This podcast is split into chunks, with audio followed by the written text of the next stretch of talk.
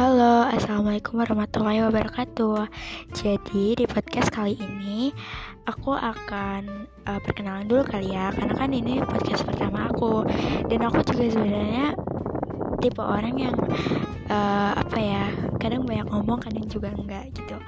Jadi di podcast kali ini aku mau uh, aku boleh dong perkenalan dulu ya.